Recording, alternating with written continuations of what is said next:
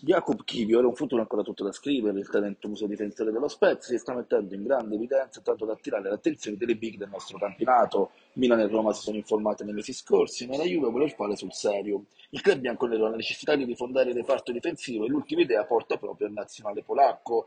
Non è da escludere che la Juve tenti di pensare il colpo Kiwior già nel mercato di gennaio. Dallo Spezia non sono arrivate preclusioni a parlare di questo affare, c'è già il prezzo. Si parte da una base d'asta di 10 milioni più bonus.